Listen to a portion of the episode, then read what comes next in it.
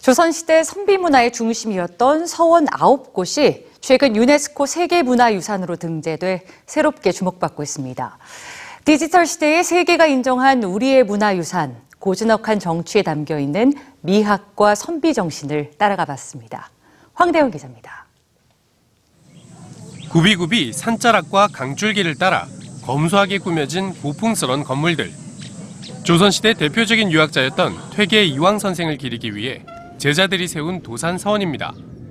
이황 선생은 세 칸짜리 도산 서당에서 제자들을 가르쳤는데 서당 뒤편으로 서원이 조성된 겁니다. 같은 지역의 병산 서원은 이황 선생의 제자인 서해 류성룡 선생을 추모하며 지어진 서원입니다. 강당 앞으로 동제와 서제가 마주보는 서원 양식이 정석적으로 구현됐습니다. 우리나라 최초의 서원으로 알려진 소수 서원에서도 고즈넉한 자연 경관과 화려하진 않지만 단아한 멋이 깃든 조선시대 선비들의 미학을 엿볼 수 있습니다.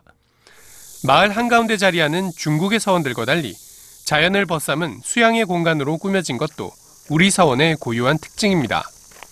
이번에 유네스코 세계 문화유산으로 등재된 서원 9곳은 이 같은 건축적 가치와 더불어 뛰어난 교육 유산으로서의 가치를 동시에 인정받았습니다. 동아시아의 아주 작은 나라에 약 천 개 가까운 사립학교가 있었다는 게 이게 세계인들이 볼 때 가장 놀라운 일이죠. 교육유산으로서 아주 뛰어난 가치가 있다는 것을 인정한 그런 총회였다고 볼 수 있습니다. 서원은 과거의 유산만이 아닙니다. 여전히 유림들의 교육 기능을 이어가고 있는 서원들이 있는가 하면 일반 시민들이 선비 문화를 배울 수 있도록 수련원을 마련한 서원들도 있습니다. 겸손하고 배려하고 솔선수범하는 그런 정신들을 갖다가 체득하는 거죠.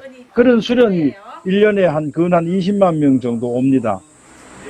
교육을 통해 나라를 세우고 올곧은 선비를 길러내는 산실이었던 서원. 당당한 세계 문화유산으로 새롭게 조명되고 있습니다. EBS 뉴스 황대현입니다.